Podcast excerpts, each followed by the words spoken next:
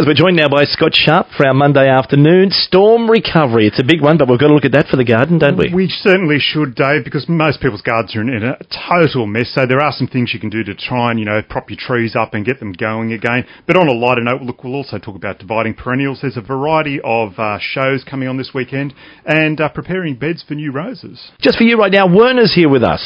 Werner, how can we help you today? Hey Scott, how are you going? Pretty well. Mate, uh, we got blasted. We're up the hill here at uh, Glendale, just off Reservoir Road. Yes. Now, a lot of my bottle brush tree got damaged, and my New Zealand uh, Christmas tree got damaged. Mm-hmm. Now, how severe do I cut them back, or what do I do? Yeah, look, uh, with, with the uh, bottle brush, uh, Werner, you can cut them back very, very hard. Uh, bottle brush in my backyard, it uh, moved a little bit and tipped over our back clip lock fence, so uh, we were up fixing that on Saturday morning, but all's well. So look, with a bottle brush, you can prune them back very, very hard. You know, if, if, even if it's a large tree, you could prune that tree back to head height or even less, and I've seen them spring back from that. But what you really want to do is just try and reduce the weight on the side that you know the wind was coming, uh, you know the wind, uh, the opposite side from where from where the wind was coming from, so that you can try and tip it back a little bit, uh, back into the position that it was originally.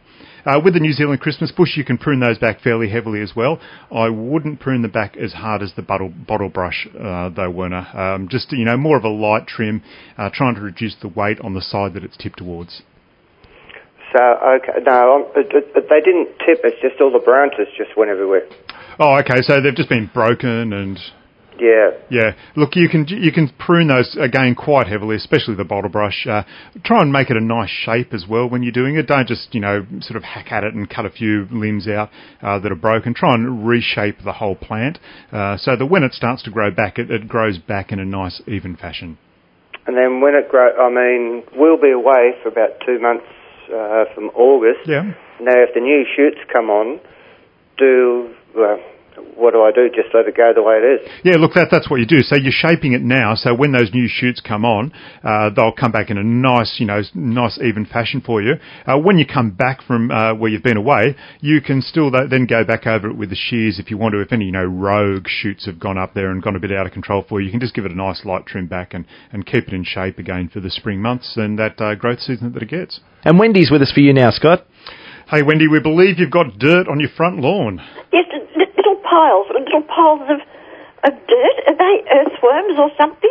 Yeah, look, they usually are earthworms, and that's a good thing for your lawn. What's happened is we've had so much rain that those poor little earthworms haven't had anywhere nice and dry to live, so they've been coming up further and further, and they just send their, their frass and they're digging around in there, and that comes up to the top of the soil and uh, makes those little mounds for you. So, look, it's, it's not a bad thing. It's actually a good thing uh, when your lawn's uh, full of earthworms because it's getting aerated.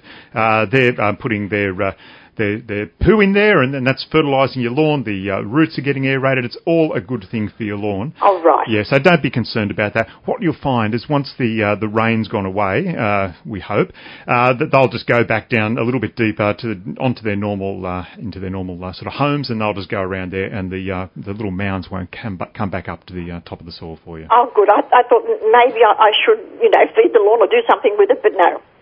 No, all's good. They're actually feeding the lawn for you. Scott, I, I've had scale on a camellia tree. yes. and all the leaves have been falling off. I have sprayed it many times, mm-hmm. and then someone has said to me, "Well, it's lacking in something. Feed it. Give it. Put some manure around the bottom of it, and that be a good idea?" Look, that, that, that is only going to help make an all-round healthy plant for you. Have you had that very fine little scale all over the leaves, Yes, have you? yes, the leaves have just been falling off every, oh, you know, everywhere. Yeah, look, that is a very, very difficult scale to get rid of. Uh, have you got a japonica, one of the large leaf uh, uh, No, no, I haven't got japonica. It's one, one, one of the other, the, one the a bigger ones. Yeah. Yes, So, yes. yes, but that, it is a very, very difficult scale to get rid of. What have you been using to spray for it? Oh, whatever I got, I bought, I bought from you. I can't. so we, we would normally recommend anti-scale, which is one that you mix up in water and spray yourself. Yes, yes. And I had, to, I had to get up on the ladder to do it, but never mind. good, good. Uh, you're down safely. That's the main thing. With, with the camellias, when it gets that very fine scale all over, it's almost like a little louse scale.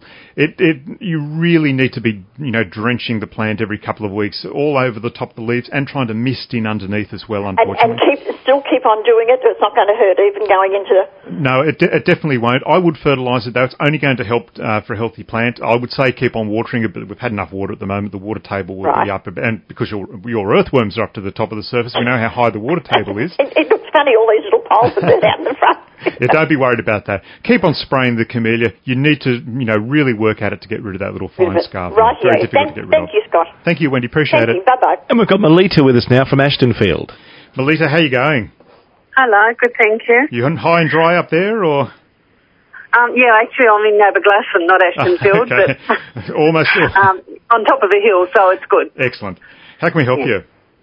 I've got a camphor laurel tree in the backyard. Oh yes. Um, and I've just realised how big it grows. oh yes. The, well, I have the room for it to grow, but I'm concerned about the roots. Are they going to um, interfere with the house and foundations and the swimming pool, that sort of thing? The camphor laurel is a massive, massive tree. They get uh, quite a very large trunk on them as well. Uh, many, you know, they can get many meters wide. I've, I've seen them. They also get almost a buttress root system that comes out. They can do a lot of damage. Uh, look, the other thing about uh, camphor laurels is that they seed very easily and they spread around. In some parts, of, yeah, in some parts of New South Wales, they are a noxious weed. If you head up the north coast at a certain time of year, you'll just see how many camphor laurels there are through our native uh, our native forest. They really have spread quite badly there, and they will spread around here in Newcastle. Uh, in the urban Okay. in the urban area, I don't believe they're a noxious weed uh, in Maitland and Newcastle City councils, but uh, it's a sort of plant that uh, even if they were 50 metres away from your house, I would still be inclined to get rid of it.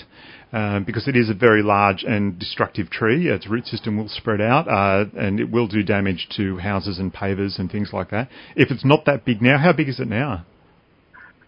Um, it would be 20 foot now. So it's it's probably the time to get rid of it now. I think so, yes. Because it, will be much bigger. It will be 20 metres uh, if you let that plant go, and it will be two metres across in its trunk. So it's it's a plant that will do you know quite a lot of damage. If you've got the opportunity to get rid of it now, I, I would probably do that. Yeah, okay. Okay. Thank you very There's much. mu- much better plants to plant out in Melita uh, if you're looking for shade. Uh, much more appropriate plants. Uh, I, I'd, I'd cons- seriously consider getting rid of that plant out of your yard. I definitely will. That's why I've called you just to confirm. Thank you very much. Thank you, Melita. Bye. And Scott, now we've got Victor with us from Nelson Bay. Victor, how can we help you? Oh yes, I have um, half a dozen or so Christmas bush, the traditional Australian Christmas bush, which Yes. are getting rather tall and and uh, and I guess all the the nice flowering is on the top, which is hard to get to now. And I'm just wondering if I can just cut those back and uh, without causing too much angst to the tree. Oh, you, pro- you probably will stress the poor tree out. Uh, they're, they're a, they are a native. They don't like being pruned back uh, that heavily. Uh, Right. look, that, that said, I, that said, I have seen people, you know, just go in or you know, all guns blazing and lop them, and they've come back. But Right. generally, I would say they're a, quite a touchy tree. Uh, if you were going to prune them, I would do them only by about a third, just to try and reduce that size. Once you start getting into the hardwood of a plant like that, uh, they that's when they start to you know get unhappy and, and die on you, and you'll get rot and you know a disease going into that area. So if you Okay. can, just give it a, a nice you know gentle prune back, perhaps a third of it. Uh, be sure to get a product called Steri Prune. It's a tar-based paint that you can actually go and paint over the uh, any nicks and cuts that you've put into the into the plant, those pruning areas, and it seals Yeah. it up for you. Uh, Oh, good. Thank you. Now's probably the time to do it as well before you get to that flowering period.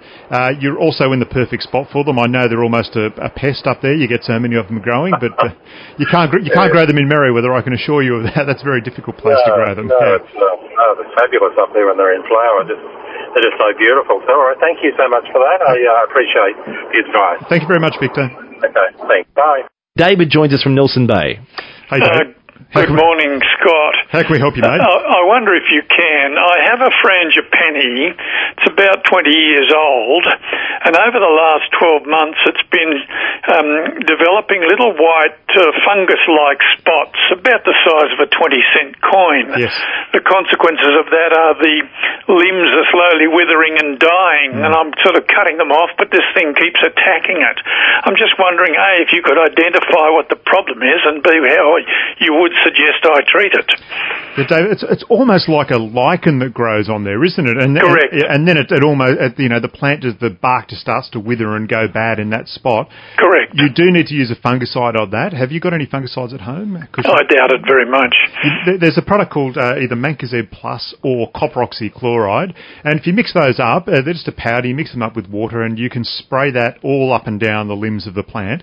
All right. So, and the copper will actually dry on there and form a protective coating for you. If Right. it's, if it's quite a bad case, you know, it's not you know something you're going to have to do once. You probably have to do it a couple of times, especially once it gets humid again.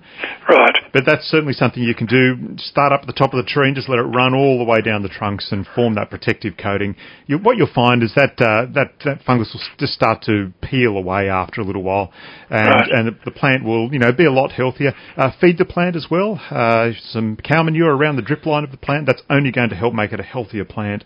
And uh, the, the other funny thing about frangie is when you prune them as well, they, they grow back in a funny sort of way, don't they? They get a, a, a water shoot that sort of comes out a little bit like a, almost a finger or a thumb coming up. Yeah, And yeah. It looks a bit odd, but look, if you've been having to prune it, that's that's all you can do. Uh, if you've got any uh, open, you know, gaping areas in the bark or in the ends of uh, prunings that you've made, uh, pour, you know, try and drench down in that area with the copper and uh, try and clean up that Right. plant. So Mancozeb Plus, or what was the copper Yeah, compound? Copper oxychloride. If you just go into a, you know a garden centre and ask for a copper spray, they'll they'll give you copper oxychloride. It's a, it's a very uh, common uh, common spray to use on funguses. Fantastic, Scott. You've been most helpful. Thank you very much. Appreciate it, David. Thank you. Bye. Now, Scott, storm recovery, how does a storm like last week affect and impact on our plants in our gardens? What it really does, Dave, is, is it, it brings down trees. Obviously, we've seen so many large trees coming down. It uh, breaks limbs off trees. The, the gum trees have been coming down, uh, you know, left, right, and centre. We've seen limbs breaking off those. We've seen much larger trees like the the the uh, fig trees in uh, Laman Street. About three of those came down, and uh, another one in Council Street as well. I saw. Uh, that's unfortunate. Uh, but uh, otherwise, in your garden, though, there are things you can do. Now, if the plants, you know, if your plants have come down, uh, you've got big limbs hanging around. If you feel in any way unsure about it, get someone in to do the job for you. Someone who's qualified, uh, knows how to, to climb the trees. They're fully insured. Get someone to do that for you. Don't go scaling trees and ladders with chainsaws.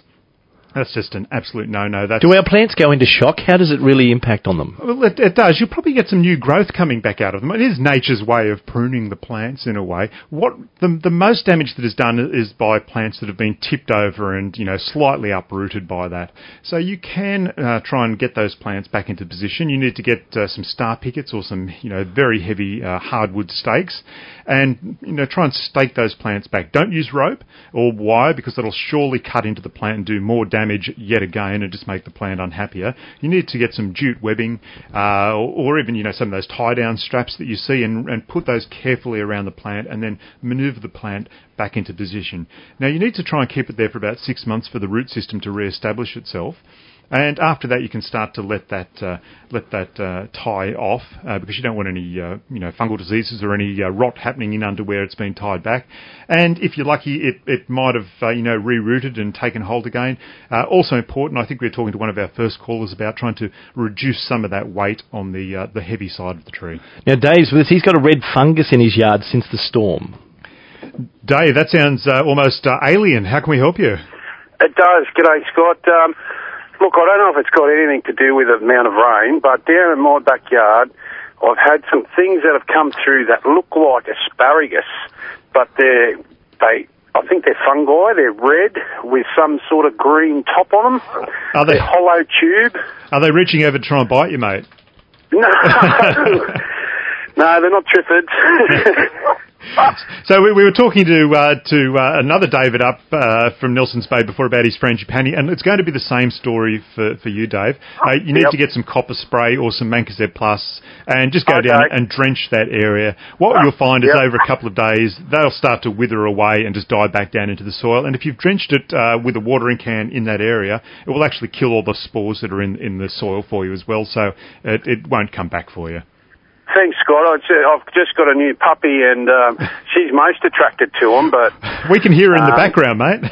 Yeah, she's biting my ankles. Just one more quick one, Scott. I lost a frangipani too, mate, in the storm, and Yes. I've just snapped off a couple of the um, the branches and stuck them in some dirt. Is that to try and, you know, propagate a couple of new plants out of it? You, can certainly do that. Uh, most people say to uh, let them dry out for a couple of weeks, just leave them sitting on, Ah. on the soil. And then when you're going to do it, don't put them into a really heavy soil mix. Try and get into a more of a free draining mix. So like a, you can actually get a propagation mix and whack them into a couple of pots of that. Uh, make sure they're nice and propped up so they're not going to, you know, tip around. Uh, then, Yep. look, I'd leave them in there for a considerable amount of time because you're about to go into winter. They're not really going to grow. It wouldn't be until, you know, March or April next year where their root systems probably come down enough and you'll be able to see it coming out through the bottom uh, holes in the pots. Often you can see the, the fine white roots coming down there. That's when you take it out of the pot and replant it in the ground for you. Thank you so much. Not a problem, mate. You have a good afternoon. Thank you. Bye bye. As we go out to Caves Beach, guess who we got on the line for you, Scott? The three Davids. Oh, this is a hat trick. You there, David? Uh, yes, I'm David from Beach. Yes, it's a hat trick, mate. We've had three Davids now. Yeah. Um, I had some roses that were battered around in the storm, and so I pruned them prematurely, uh, and I've got cuttings. When should I plant them, and how should I plant them? So you're going to try and restrike those cuttings, are you, David? Yes. So w- when you actually plant a rose as a cutting, you have to keep it for a considerable amount of time in the pot. I've been told about a year. Uh, it's not something that you can, you know, try and pull back out after three or four months. You really need to see that the roots have gone down to the bottom of the pot and it's taken root because it, it's, uh, you know, it's a very fragile little creature there once, you know, once you've taken those cuttings. So again, I'd go and grab a propagation mix uh, because you not- you need a nice free draining mix. You just don't want the cutting to be sitting in a really heavy mix and just rotting away before the roots can come out and actually take use of that, that moisture that's in the soil. So a propagation mix for you and some pots. Uh, leave them in a nice, you know, well lit spot. Don't keep them in the shade. And uh, then uh, wait about a year, pop one of them out and see if it's rooted properly. And off you go from there. If it hasn't, try and stick it back in and leave it for another period of time. And just keep on testing them to see if their root system's spread out and it's robust for you. So I should uh, plant them now then? Yeah, most definitely. Uh, You can't just leave them. Uh, it's not like a frangipani. Uh, with the rose, you need to get them into the soil and uh, trying to get going uh, with that cutting straight away. All right, that's fine. Okay, appreciate it, David. Okay, thank you. Thank you. And joining us from Singleton, Maureen. Yes, hello. Hey, Maureen, how can we help you today? Oh, my niece sent me some rose seeds. Yes. They're commercial. Yes. and when do I plant them? You can plant them, well, you can plant them now if you want to. I always find with roses, we prune them back in the middle of the year, but they shoot back on quite well, you know, there's no problem with them. They, they look perfect. I would plant, if you've got the rose seeds, I would say plant them now if you wanted to. Otherwise, you'd probably wait until we got right through to spring again to pop them in. So when you, when you plant them, don't plant them very deep in the soil. In a nice, uh, you know, light mix, get a, go get a propagation mix again, like we were, we were talking about, or a seed raising mix. Yes, I've And got that. You don't have to put them very deep, probably only about uh, you know half an inch or so. So it's only just like a little press uh, down into the soil, and then uh, just keep on watering them every couple of days to germinate that seed, and you should get them coming up. Uh, like we were talking to uh, David before, uh, he's going to do his from uh, cuttings. You have to let them uh, sit for quite some time and let that root system develop um, when you're doing roses. Young roses don't like to be moved around. Yeah, I've never heard of planting seeds. Ab- ab- absolutely, but the reason you don't see uh, you know roses being planted from seed very often is because it, it, it's uh, you can get variation. So people like you know they've, they've found the you know the perfect uh, Princesse de Monaco or the you know the the, the, the perfect uh, Mr Lincoln, and so they want to keep on replicating that exact rose, and that's why they take cuttings and grow from cuttings. And the other thing they do with roses is that they uh, graft them onto a onto a wild rootstock, so you get a much more vigorous rose. So when you're growing from seed or just from cutting alone, the plant might not be as vigorous. You might get some variation in the uh, plant when you're growing from seed, not from when you're growing from cutting. Uh, so you might get slight variation, but that's the, the weird and wonderful world of nature and how we get um, you know things changing. And we've got Jan joining us right now from Lambton Gardens. Yes, thanks. How can we help you, Jan? I've got two problems. One is I have a camellia. It's in a pot. Yes. And its leaves have got a brown spot on it, and it's losing its leaves. Yes. That's one. Okay. So do you Uh, want to answer that I'll, one I'll go. I'll go for that one first, and then we'll go for the second one. I, I don't overload me. You know what happens then? I just go into a meltdown. Yeah, well, you may, your, your brain's probably a bit waterlogged too at the moment. it just fries all the time. It's not so the waterlogging stopped it from frying on me. Oh, now with good. with your camellias, it sounds like you've got a scale on there of some sort. How big are the little spots that you've got? Uh, a little bit bigger than a pinhead. Yeah, so it does sound like you've got scale. You need to use a product called anti-scale, and that just needs to be uh, sprayed all over the uh, the leaves of the plant and and uh, misted back up in underneath as well, because you can get them uh, in underneath the uh, the plant as well. So we're talking uh, to uh, Wendy um, earlier on. She's got the same problem with her plants with that that scale coming on there. So it's, Okay. it's very important that you get rid of the scale because what can happen is that uh, you can get a, a secondary fungal infection as well when the ants come up to feed from the uh, the uh, you know the, residue scale. from the scale, and then you get all this this problem. It just starts to snowball, and it gets worse and worse for the plant. And eventually, it does get quite unhappy and die. Uh, when you go and, and buy that product, anti-scale, uh, Jan, just take a couple of the leaves with the uh, insect on it, so that uh, Right. when you take it to the garden centre, they can have a look and just verify that um, what I've said is correct. Right. Okay, your second problem. Well, I have a ficus, figus, ficus Yes, ficus. in a yeah. pot, Yes. which has been in it for years and years and been there really happily. Yep. And then yesterday, it just sort of dropped its leaves, most of them. Oh dear, is it the sort of big, you know, ficus tree, um, fig tree that uh, fell over in Laman Street, for instance? Is that? I don't think it's that big. This has been in the same pot, so it's probably bonsaied for about 20 odd years. Yeah. So don't don't go and plant that in the ground because they will get, um, you know, yeah, really I have no intention of. really big like that and fall over. Um, so what uh, what happens with ficus is sometimes they don't like a cold snap. Yeah. Or the other thing that could happen with it is that uh, is it out in the weather where it gets rain going through it? Well, it's actually got a saucer under it because it's on a, a um, tiles, and I didn't want it going into the Yeah, tiles. good idea. Yeah. and it's been there forever. But when I looked at it yesterday, the saucer was full, so I've emptied the saucer out and lifted it up a bit out of the saucer. Yeah. But um, it just all of a sudden it just lost them.